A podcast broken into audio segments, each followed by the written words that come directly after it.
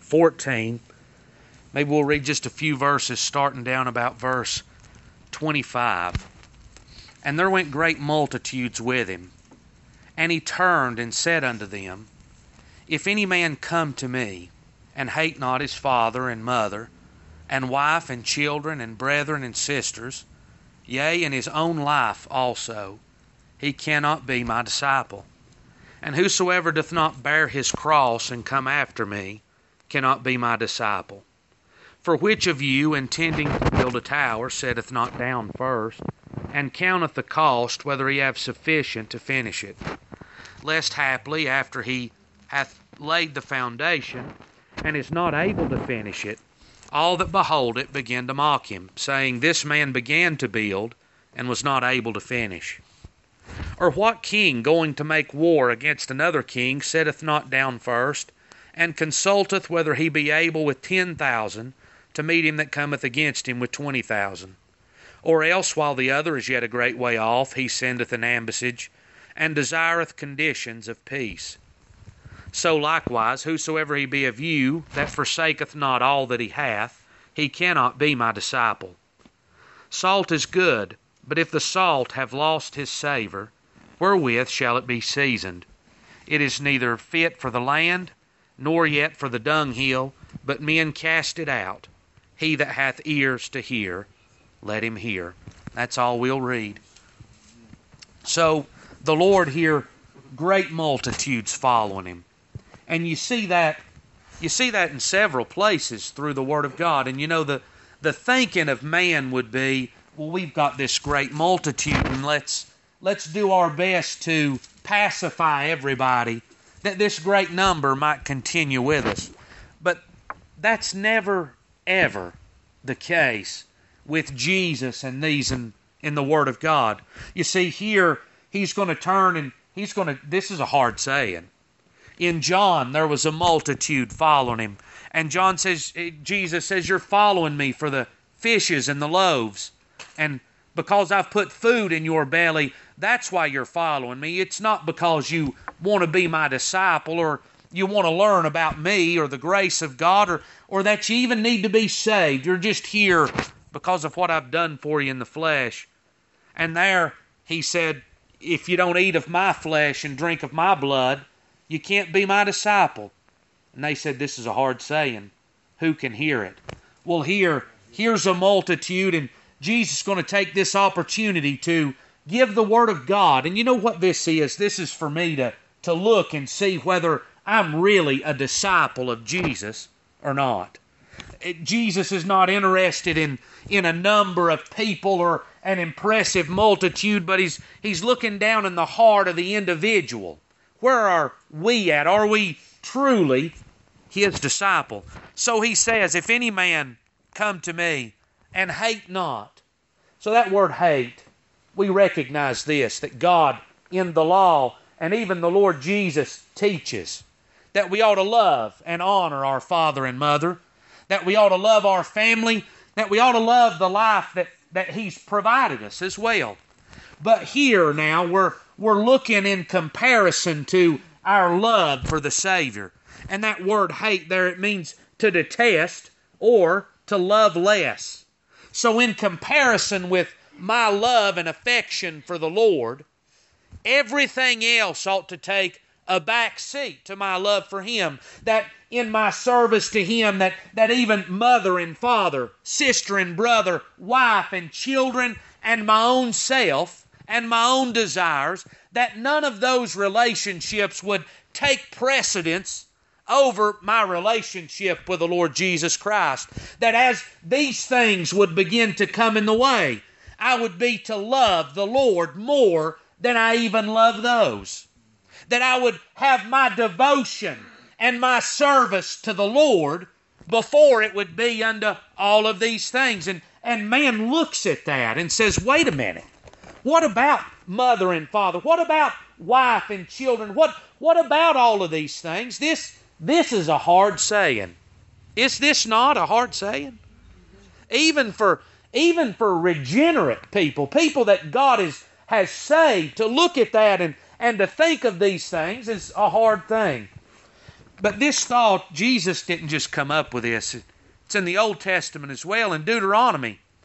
In Deuteronomy, Moses, God tells the people through Moses that if your son or your daughter, if your mother, your father, your brother, your sister, if your spouse raises up and would have you to serve or follow after other gods, then you ought not to pity them, nor to spare them, but you bring them before the people and they're to be stoned. Now that's that's a hard saying. But you know what that was for? That God would always have his rightful place in our hearts and in our minds. That our lives would not be drawn away from him and unto that which is vanity and that would bring us under the judgment of God. And so here he says, if any man, and that word man, if you notice, it's in italics. That was added by the translators. But really, what he says, if any come to me, that's all inclusive. It's of mankind as a whole. And if, if we're going to come to him and we intend on being his disciple, his pupil, one that's going to be a follower of him, then this is a requirement that we must meet. And if we're not willing to lay everything else aside to be his follower, then he says he cannot. That word, it means to be able or impossible.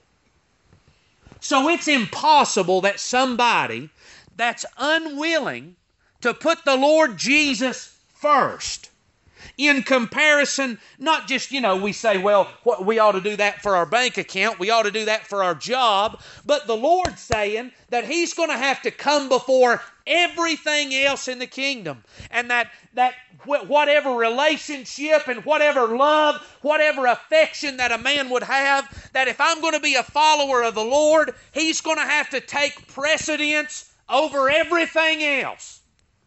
You know, I've got a job, it's important to the welfare of my family that I work that job. But if I've got a sick young'un and nobody's able to take care of them, you know, I'll take a day off. Their welfare takes precedence even over that. So we've got that hierarchy in our lives. We've got what's most important. We've got what's next. And, you know, maybe we don't ever think about it like that, but it's there.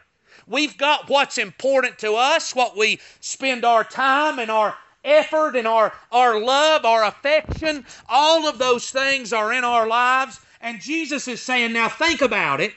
If you're going to be my follower, then I'm going to be in first place. That your effort and your strength and your service, your affection and your love, for me, I'm in first place. God's always commanded first place. God, even in the giving of the commandments, He says, I am the Lord, and you'll have nothing else beside me. Nothing else is in comparison to me. There's to be no idols, there's to be no false gods. When you think about me being God, I am to be the only thing that comes to your mind. There is nothing near the level of Almighty God. Now, that's true in the, the living sense. God is God and there is no other. But boy, in my mind, there's things that we put above, in front of, before God, and it's that way often, isn't it? And so Jesus says, if you don't put me first, and, and he says at the end, yea, and his own life also. That word yea, it means yet or still even further. You know, I, I love my family. I love uh, my extended family. But boy, you want to get right down to where men and women live day by day.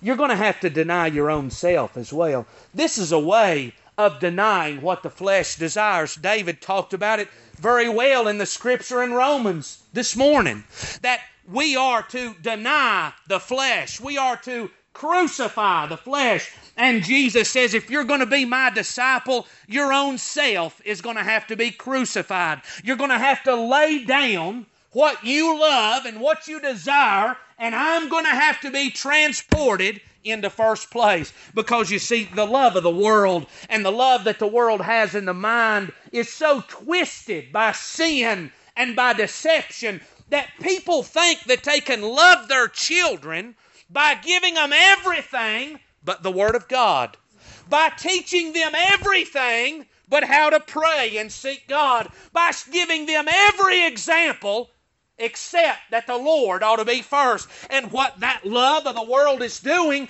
is taking them away from salvation and leading them into destruction. Now, is that real love? So, see, the devil has things all twisted in the mind and in the heart of man. And God's been moved off of his place. And the God's truth is absolutely everything comes before God. If anything comes up, we'll put God off because he's less important. Do you see that? Do you see that the service to God over and over again is always the back burner? That God's always the one that we put off. Well, I can't put off mom and daddy. We'll put off God's service. We'll put off uh, worshiping and honoring God. I can't put off my husband or my wife, so we'll just put God off, and you know God's going to be all right with that. Boy, is that true. He cannot. It's not possible for that man to be my disciple if God is not first in his life. And whosoever doth not bear his cross. So, even more than just denial of myself and denying my desires and resisting my desires, there's a taking up of the cross as well. You know, a, a multitude here, and you can look in the next chapter or two and see it. They're following Jesus, and what they're thinking is going to happen is they're going to get close to Jerusalem and the kingdom of God's going to fall out of heaven. And Jesus is going to be the authority, and they think they're going to be rich and they're going to be rulers over the world. Jesus says, You've got it all wrong. You see, you're not following me to be a king, but I'm going to pick up a cross in a day or two, and I'm going there to die. So if you're going to be a follower of me, you're going to have to take up a cross as well bear his cross and come after me, he cannot be my disciple. So, to be a follower of Jesus, there has to be a denying of the man, there has to be a bearing the cross of a man. This man has to be put to death that the work of God might be brought to pass. This man has I mean you think about what I like and what I what I want in the flesh. Even that has to be destroyed if I'm going to serve God. That the desire and the, the want for sin and for rebellion, that, you know, that's natural in the flesh. And you mean I'm going to have to lay aside all of the, the sin that I enjoy in order to be a follower of God? You know, as you begin to talk this, man says that is a hard saying, and I'm not going to come that way. We all said that at one time in our life. That thought ran through every one of our minds. Well, I thought following Jesus was easy. The gospel you hear preached over and over today is an easy gospel. It's a cheap gospel. And it produces cheap converts. And everything else is before God. Well, I, I'm, i want you to know that, that that kind of convert is not a real follower of the Lord Jesus Christ. They're not.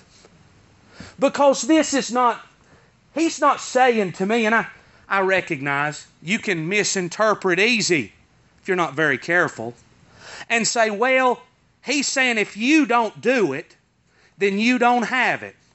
I think you're, you're getting it backwards there. As we look at this and what he sees, I think the right answer is you know what? I, I can't do that. That would be the right answer.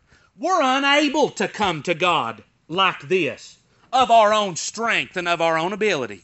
Listen, let's look in a place or two in Luke chapter number 18. Just a couple pages over in your Bible. Here's the rich young ruler, a story we all know very, very well. And so the rich young ruler comes to Jesus. they have their little discourse, and he goes away sorrowful because he's got too much.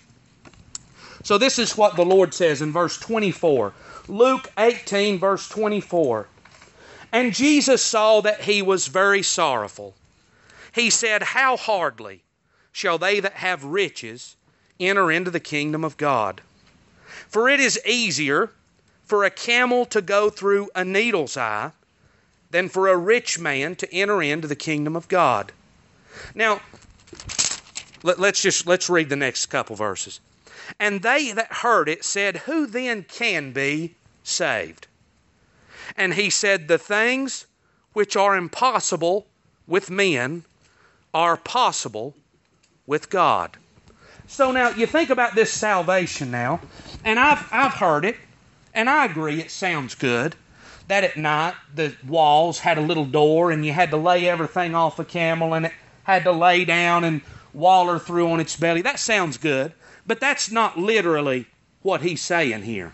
He's talking about a literal, living, breathing camel going through the literal eye of a needle. He says that's impossible with men. That's how hard it is for people to be saved. And, you know, we look at that and we say, well, that's rich men. what about us poor men? It's got to be easier for us as well. Well, see, the rich man here, he was sorrowful because he couldn't get rid of his great possessions. And you know, there's there's poor people in bank account status that's rich in their own righteousness. They're rich in their own goodness. And while we've been baptized and we've done all these mighty works, you you taught in our streets and, and you ate bread with us and, and we knew you and we listened to your word, Jesus. Why why won't you let us in? See, when the gospel comes to them, well, we don't need to be saved. We've we've got all these riches that we're trusting in and that we're hoping in.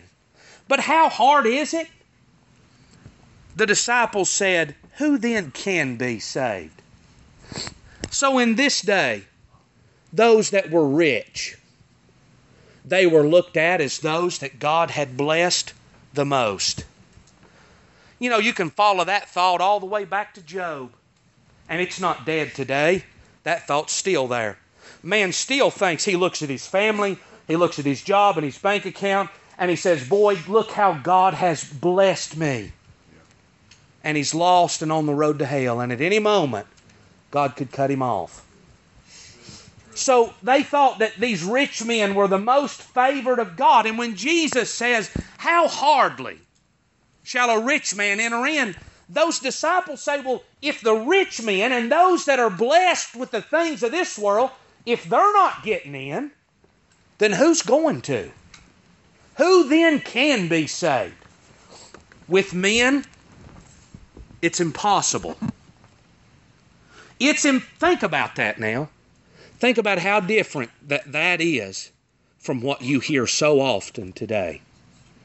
It's impossible among men for somebody to be brought in to the kingdom of God. With men, it's impossible. But with God, all things are possible. So, in order for the camel to get through the eye of a needle, there's going to have to be some miraculous power above what you and what I is, is, able to do. Wouldn't you say that's true? There's going to have to be a, a miracle there, a wondrous miracle for that to happen. And if there's not some wondrous miracle, it's absolutely impossible that that animal is going through the eye of a needle. And so that is the picture that Jesus gives us of man coming into the kingdom of God. Why, I thought all you had to do was go down to the altar and, and say the right words and repeat after me. I thought it was just signing a piece of paper and being baptized and joining the church. And, you know, I, I wanted to be saved and I'd done all of those things. Well, Jesus says that it's easier to get a camel through the eye of a needle than it is for you to come into the kingdom of God of your own strength and of your own ability. Now, if we can't get that camel through the eye of a needle, and we can't, you've already admitted that, then know this there's, There's no amount of work that I can do that's going to get me into the kingdom of God. And there's no amount of work that I've done, credited to my name, that is able to get me into the kingdom of God. It is an impossibility with man. It's impossible. It's what the Lord said. It's impossible with man. So there's going to have to be then a working beyond man in order for somebody to come into the kingdom. Would you say that's true? The Lord Jesus says there in Luke that a man's going to have to forsake father and mother, wife and children, sister, brother, and his own self also. I'm going to tell you that a man of his own will and of his own accord is not going to forsake himself. He's going to do what he pleases justify himself in it, and profess to be a disciple of the Lord Jesus. For a man to be brought down to this place that God, I'll leave everything beside, I'll leave everything to the side, I'll be your follower, I'll put you in first place, there's going to have to be a power working beyond man's power. Another place in Philippians, you know where Paul got to? This, this is one of my favorite little portions of scripture in the book. Because Paul Paul's being honest about himself right here in Philippians chapter 3 and he lists everything that he was that he had done all of the good works that was credited to his name and in verse 7 but what things were gained to me those I counted loss for Christ. So these things, by the testimony of, if you believe that the scriptures are inspired by God, then the testimony of the Holy Ghost says that this lifestyle was profitable. It was gain to Paul. That as Paul lived, he, he profited from this religion and from his good works. He received honor and esteem and glory from the hands of man. But you know, for him to come into the kingdom, what had to happen? Everything had to be counted as loss. That word loss there means a detriment. I had to recognize that everything I had done and the good record I had compiled in truth was a detriment to me. Because if I died and went out to meet God with the record that I had, I was going to stand guilty and in danger of the judgment. Paul said that was gain to me in the flesh. But boy, when it come to the kingdom of God, what a detriment that these works were. You know why? because he trusted and loved them and did not come for salvation to the Lord Jesus. So, what had to happen? What happened to Paul that got him from the place that he was trusting in these good works and was profiting from them to this place where he says, I counted everything loss? Well, he sat down with a preacher and he talked it over with mom and daddy and with the preacher, and they reasoned it out with him. No, it was the Spirit and power of God that met with Paul there on the Damascus Road. There was, there was a power beyond the ability and power of man that met with Paul and convinced them that this was the truth. Now, there was nothing that Peter, there was nothing that Stephen, there was nothing that any of these men could say or do that would convince Paul of this. It was an impossibility exactly as the camel going through the eye of a needle. But you know, the Lord Jesus appeared to him, and God convinced him of what no man could ever convince him of. If man's going to be saved, God will have to do that same work in their heart and in their lives, or they'll never be convinced that they have a need of redemption.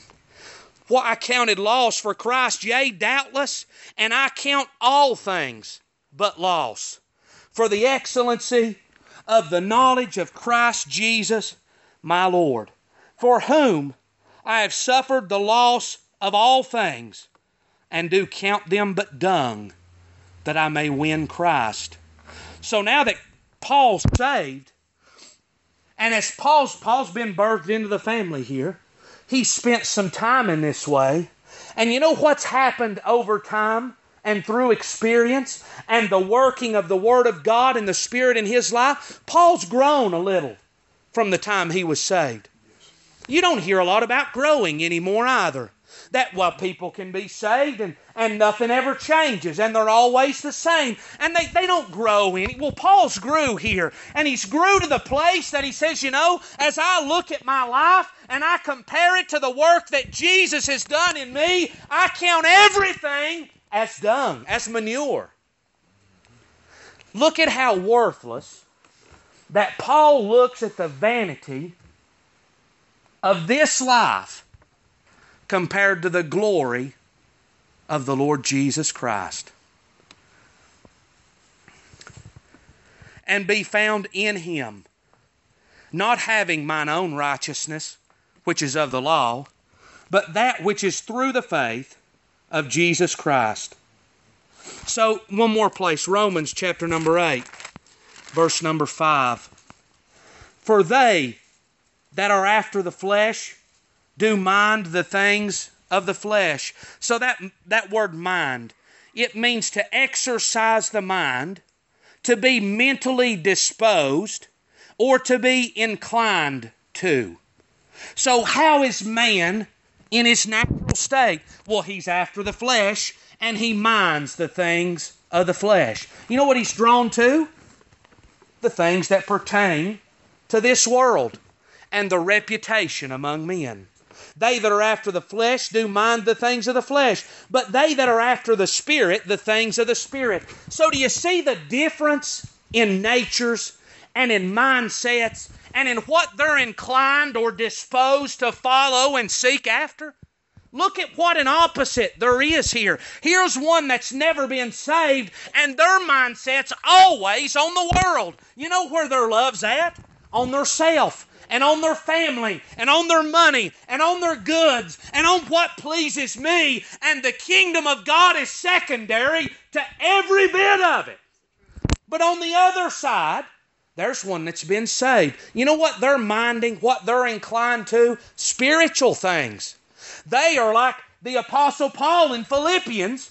They recognize the vanity of this world, and their desire is to glorify the one that saved them.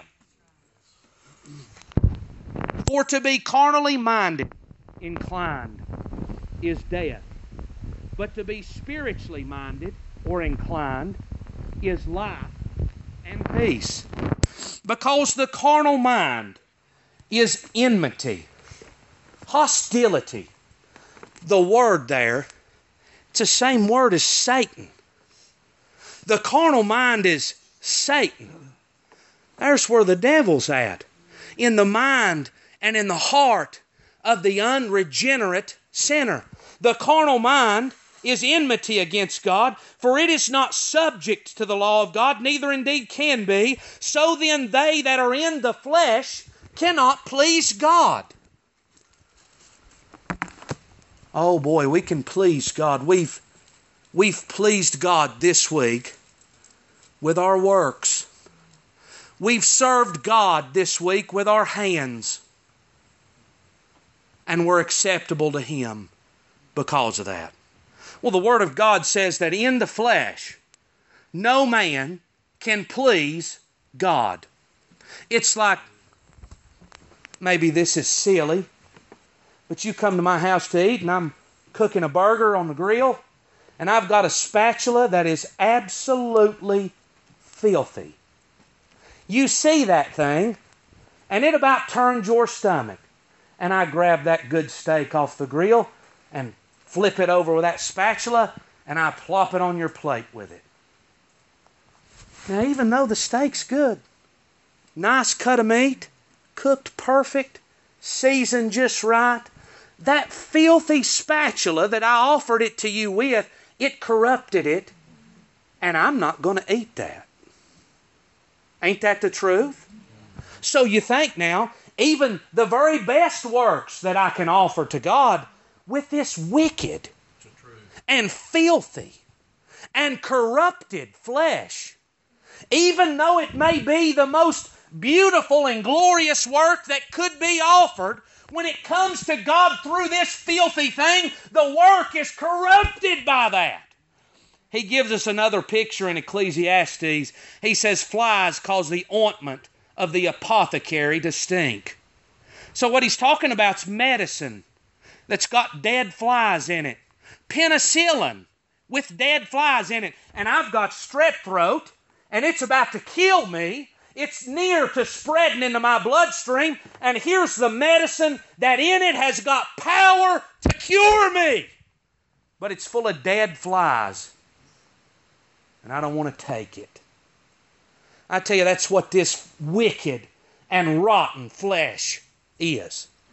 It is unable to please God because it is so corrupted by sin. Well, then, how do we please God then? Well, it's not in the flesh. Ye are not in the flesh, but in the Spirit.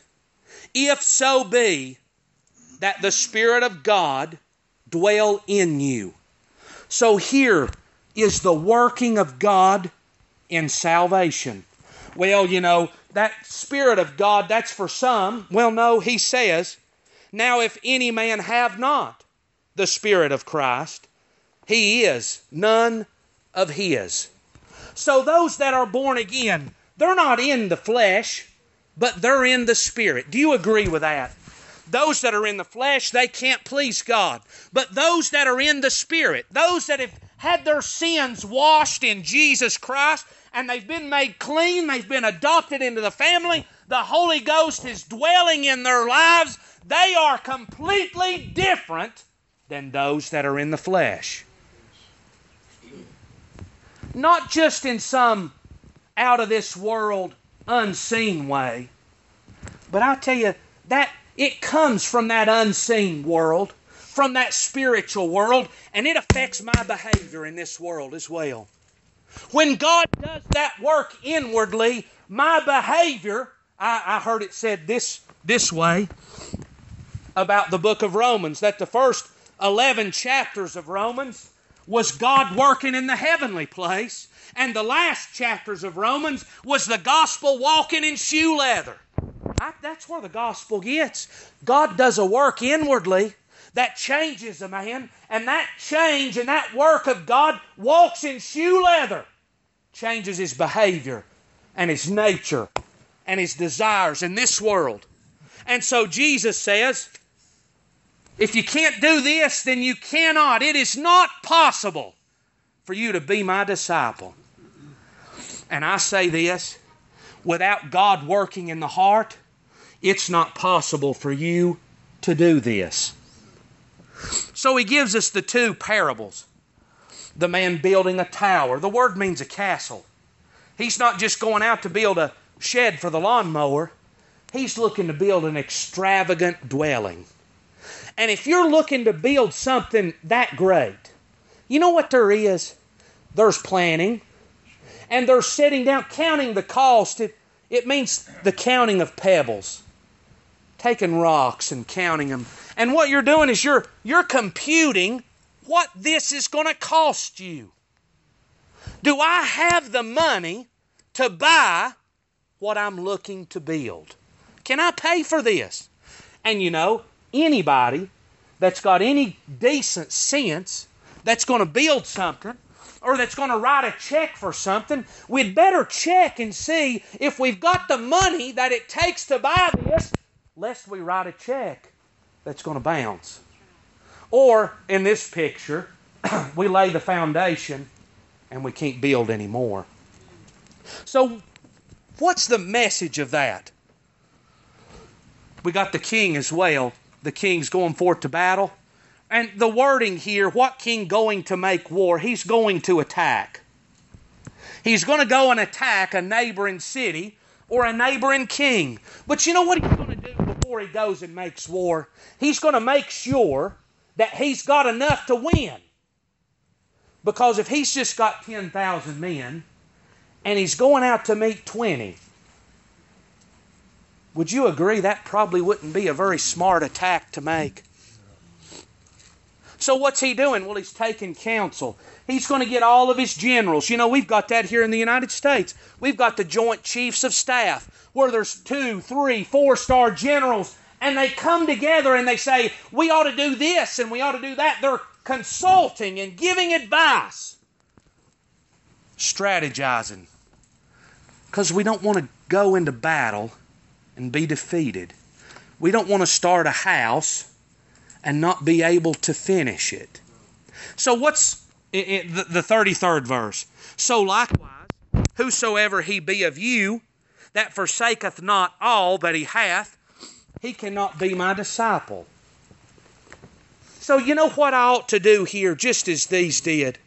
Now, I intend on being a disciple. I, I believe we would all say that in, in one form or fashion. I'd like to be the Lord's disciple. I believe I am the Lord's disciple. Well, you know, just like this fella that's building a house, he's going to sit down and compute the cost of it. And the man going to war, he's going to sit down and take counsel whether he can win this battle. You know what we ought to do? Take the Word of God and sit down and look at what we've got versus what the Word of God says. We could take these verses right here that you got to forsake father and mother, sister, brother, and, and your own self also. He says in another place, houses and lands. All of these things are going to have to come secondary to the service of God. Could we not take that now and in honesty set down beside what we've got in our life and see whether we've got what it takes to truly be a disciple of God? Could we take that scripture in Romans? That those that are not in the flesh, they're after the Spirit, those that the Spirit of God dwells in.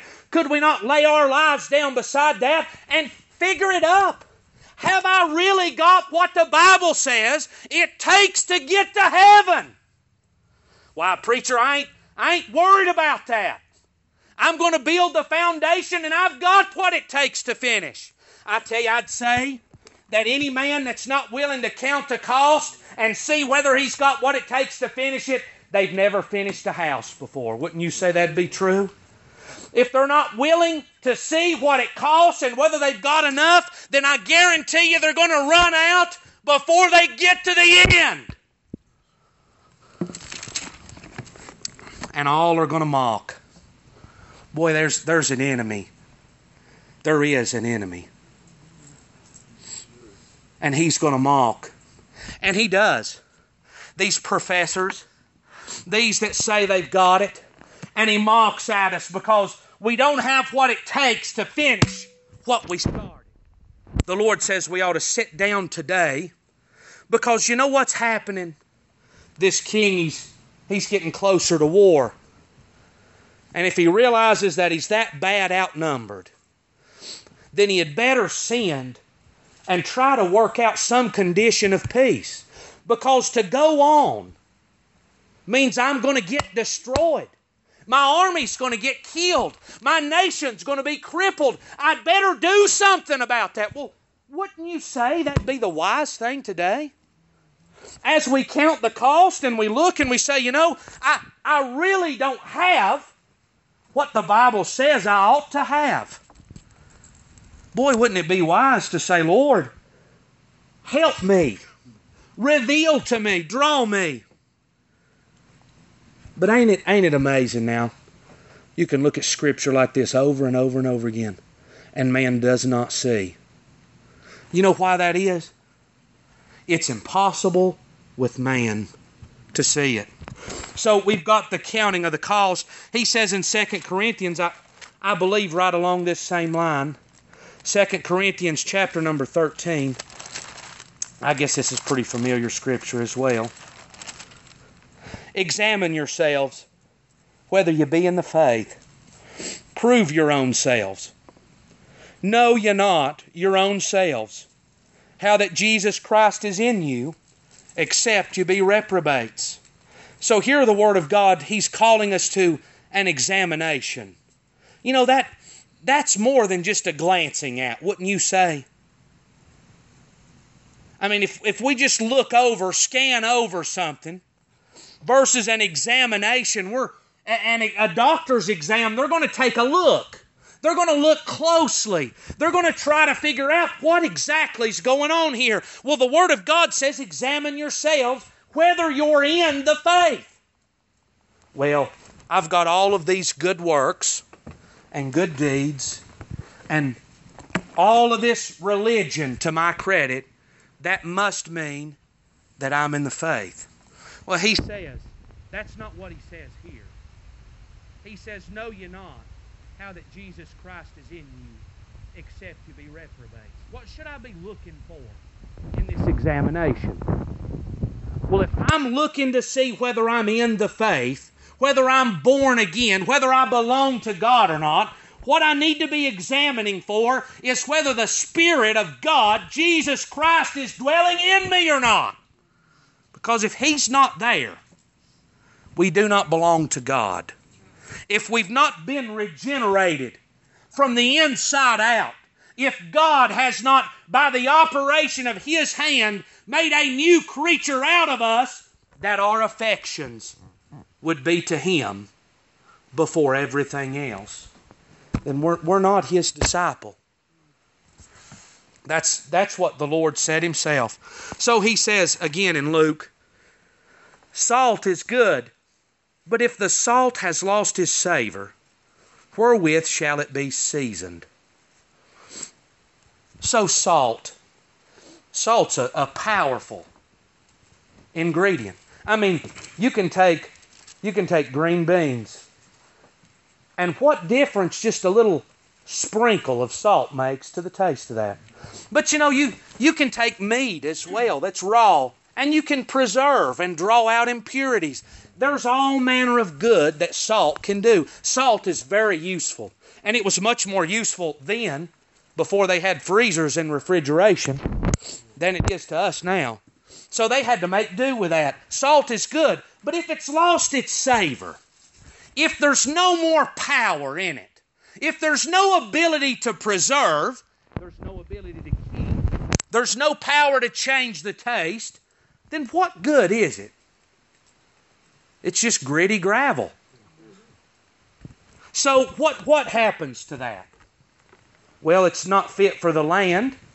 It's of no value to the crops that's growing in the field, nor for the dung hill. It's of no benefit even to the dung hill. You know, dung. Why, what useful. Good that there is in that. To the even to the, the fertilizing of the crops into the fields. Salt can't even help the dunghill. But men cast it out. He says in Matthew, and it's trodden underfoot. You know what it's for? You can throw it out in the road and walk on it. That's the only benefit that there is. So, what then? If Christians are the salt of the earth, he says that in the Sermon on the Mount. If we're the salt of the world, then what about those that have started to build and were not able to finish. Those that made professions of faith.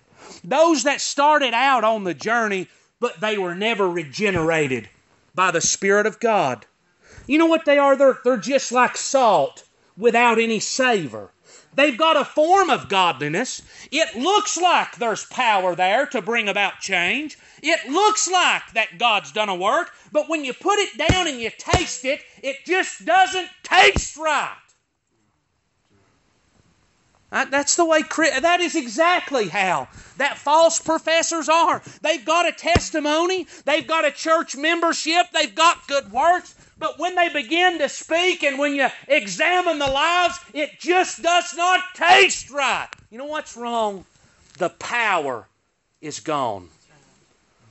There's no power there. So the Lord says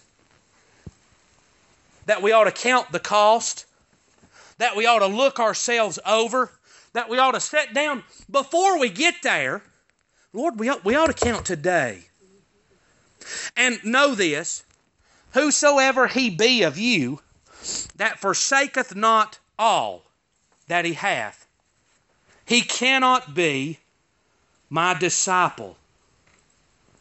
The Lord says it's a requirement that I lay everything to the side and that He come absolutely in first place. How's He going to get there? By the working of the grace of God in our life.